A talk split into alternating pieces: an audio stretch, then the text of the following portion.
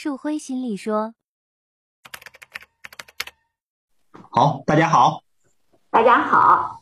嗯，我们今天这个换了一种工作的方式哈，呃，跟燕燕我们一起换到了这个线上，因为这也是最近我们这个环境抗疫的一个需要啊。对，对，呃，还是会感觉就是我们如果在线下的话，可能有一些眼神的交流啊，包括录之前的一些沟通啊、碰撞啊。呃，可能会更加的自然一些，或者是更加的就是习惯了。嗯。呃，但是呢，呃，我现在一天工作量可能要盯着这个屏幕看好多个小时，然呃，我也在慢慢的适应。嗯。我们一起来适应。好。嗯，这个我咱们后台的一个问题，嗯，就是这个关于一个自卑的一个问题，嗯。我们在谈论这个关于自卑的这个问题的时候呢，其实，呃，心理学里对于自卑的这个定义呢，和大家理解的不太一样。嗯，比如说燕燕，你可以说一说你平时理解的这个自卑是什么？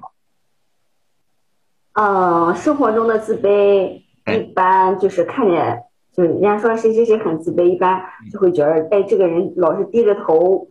嗯。嗯，那个。嗯。甚至说话就紧张，哎，一说话就紧张，尽量的不在就是公众场合，你甚至都觉察不到，嗯，他他会发言呀，或者他有什么事儿啊，对，他甚至他都已经很，就他的点子可能很好，对，嗯，或者说他的一些做法，他如果说出来，有些人都会觉得，哎呦，这么好的，但是就是不吭声，对，他说我的不建议不行，嗯。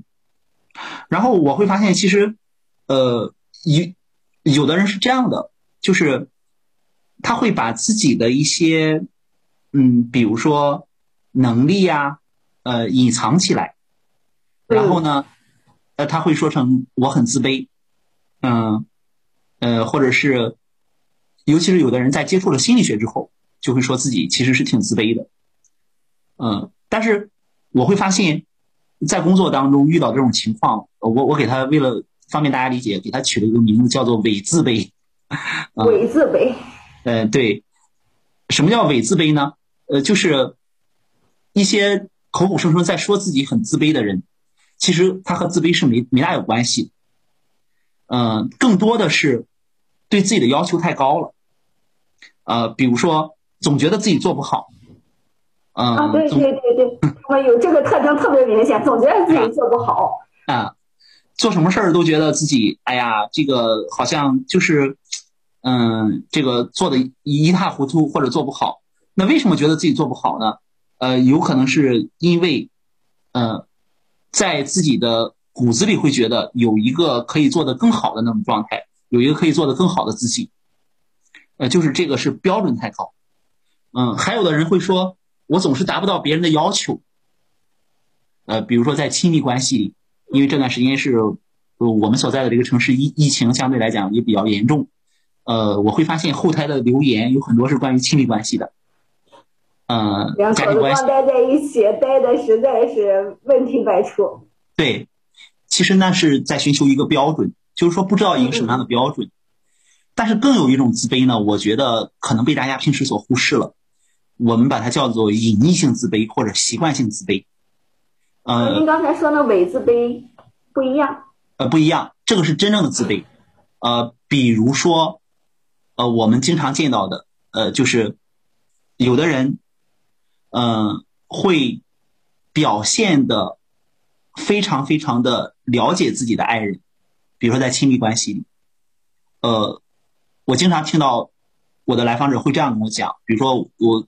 做夫妻关系的咨询，然后给他们提出了一个呃一些信息或者提出了一些建议，然后呃有一方就会觉得特别了解对方，就会觉得嗯这样他做不到，或者是我们的关系就这样了，呃等等这样的一种状态，呃那种愿意待在习惯里的人，呃心理学里叫舒适圈儿，愿意待在舒适圈的人，其实是内心非常自卑的。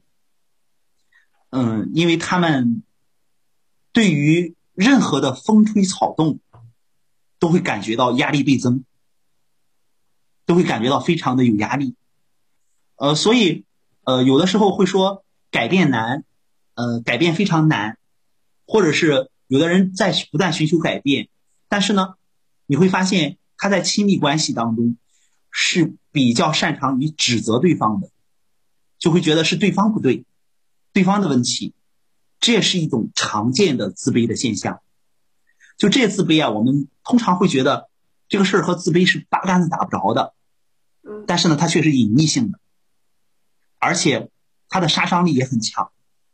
嗯，尤其是它会以不同的形式呈现。呃，比如说一个人他表现的越是自信，或者是越是在这个关系当中，比如说好像占据了主动，其实他的内心越自卑，他对关系的这个变化越充满焦虑，是这样的一种状态。你说的这种情况，比如说，嗯，其实已经不是我们平，就是刚才就我我举例子，我觉得我那那种自卑情况了，嗯，反而就是一种你可能在工作上游刃有余，嗯呃，也有可能是在亲密关系里觉着，哎呦，我们就是哎，我们的关系特别好，我的我和我我们夫妻关系特别好，或者是嗯我和孩子的相处是完全没有问题的。嗯就是有这种情况的人，还有嗯您刚才说的那种有可能会指责，哎，凡是以指责别人的人，看起来就很强大的人，有可能是另一种形式的自卑。对，还有一种状态就是稍有不适就马上感觉到崩溃。呃，我记得我曾经看一个公众号的文章，有朋友推过一篇公众号，呃，这这篇公众号有文章写了这样一句话，叫做“成年人的崩溃只在一瞬之间”。我不知道你有没有看见过这样的一个一句话？哦，会会会会有会有看过类似的，就这什么的东西就就在那一瞬间。然后，呃，下面的这个观众就玩命的点赞啊、留言啊，说的太对了，太好了。呃，其实我就会觉得，为什么是这样？因为这句话有可能把很多人内在的那种自卑的状态给勾起来了，就会觉得哦，原来是这样的，呃，原来崩溃如此简单。那么，所谓的崩溃如此简单，也就是自己的那个我们说那个点很快就被 get 到了，呃，就是被戳到了那样的一部分。其实这也是一种，呃，自己在自卑的这种状态下压抑了太久的一种呈现。这个这这个确实挺颠覆认知的。对，呃，但是我们要尝试着从这个这样的一个角度去理解我们自己的状态。呃，为什么？因为现在，呃，比如说现在这个疫情在考验我们的是什么？考验我们的其实是应对变化的能力，呃，其实是一种和自己独处的能力。呃，这种情况下，人的自卑感特别容易出来。对，嗯。而且就是这种，嗯、这种感觉上，嗯。还有就觉着自己的渺小呀、无能为力呀，或者说就觉得嗯。哎呦自己好担心处理不了这种局面，没错，就是您说的这种啊，一瞬间的就是这个崩溃状态，我觉得，嗯，目前就我们所在的城市，有可能有一嗯。半以上的人会会会有这种感觉的。对，嗯，还有就是我们会看到，呃，有有的人是，嗯，在过度的不想去接触这些东西，呃，比如说现在这个环境的变化，呃，呃，我身边就有朋友就会说，啊，他们已经屏蔽了这些消息，但是屏蔽了这些东西的时候呢，我们又生活在这样的环境里，又会对我们构成影响。所以这有可能也是一种内在的自卑的那个状态，然后在影响着我们。那我们如何调试这种这种感觉呢？我觉得没有人会说我不自卑，不管他是当面呀，或者是嗯，或者他在私下里，我觉得就那那如何在生活当中来调试这种东西呢？呃，我能我目前能想到的，首先就是我们能够以一种相对稳定的状态、稳定的节奏去适应环境的变化。呃，比如说像现在我们呃改到了这个线上的居家的办公，呃，我们这个呃录制视频的这个方式也在调整，包括我也在跟我的同事沟通怎么去做这个工作，呃，然后我们在这个过程当中，其实呃不是带着过去的眼光那种习惯性的那样眼光，这个非常重要。呃，就是要寻找新的节奏，就这个事情打乱了把节奏没有关系，我们要重新去适应，重新去调整。呃，这是第一个我觉得需要做的尝试。嗯。呃，然后第二个就是让生活的这个状态丰富起来。嗯。呃，比如说我现在会在家里安排这个咨询，我觉得咨询的这个结束，呃，网络的咨询结束，然后完了会有健身啊，呃，然后会有短暂的活动啊。呃，包括这个做饭啊，呃，好像有更多的这样的时间，包括去备课也会换一些方式备课，嗯，所以就是去把过去的那种方式，然后呢，可以重新的让它去丰富，然后重新做调整，嗯，这是一个部分，嗯，呃，还有一个部分就是要分享，呃，比如说，呃，其实。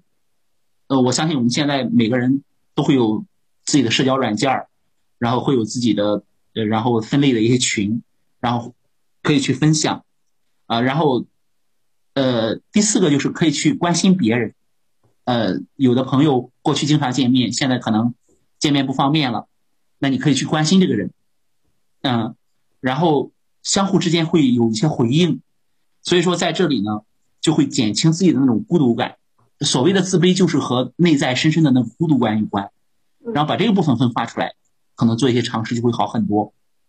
嗯，嗯，我听了您说了这几个方面，嗯，一个呢是尝试这种新的这种在这种新环境下的变化，就是试试这个变化。再有就是丰富我们自己，嗯，自己原有的这种生活状态，嗯。然后分享我们的生活状态，再加上嗯，试着关心关心我们平时可能关心的比较少的人，那么他我们接收到的回应，其实对我们也对我们这种自卑感可能是一个很好的帮助。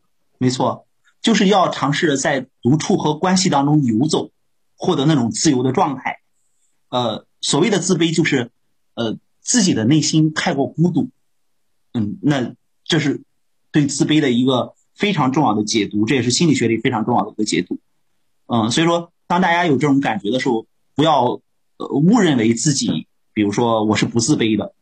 嗯，还有就是，如果你能大胆的承认自己是自卑的，然后你会变得更健康，因为这个东西它不会以一种你谨防四十五的方式在影响着你。嗯，好吗？行。如果大家有什么问题或者好的建议，可以随时关注我们的公众号“树辉心理驿站”，或者加我们的微信幺八五六零二零九九幺八。这期节目到这里，再见。再见。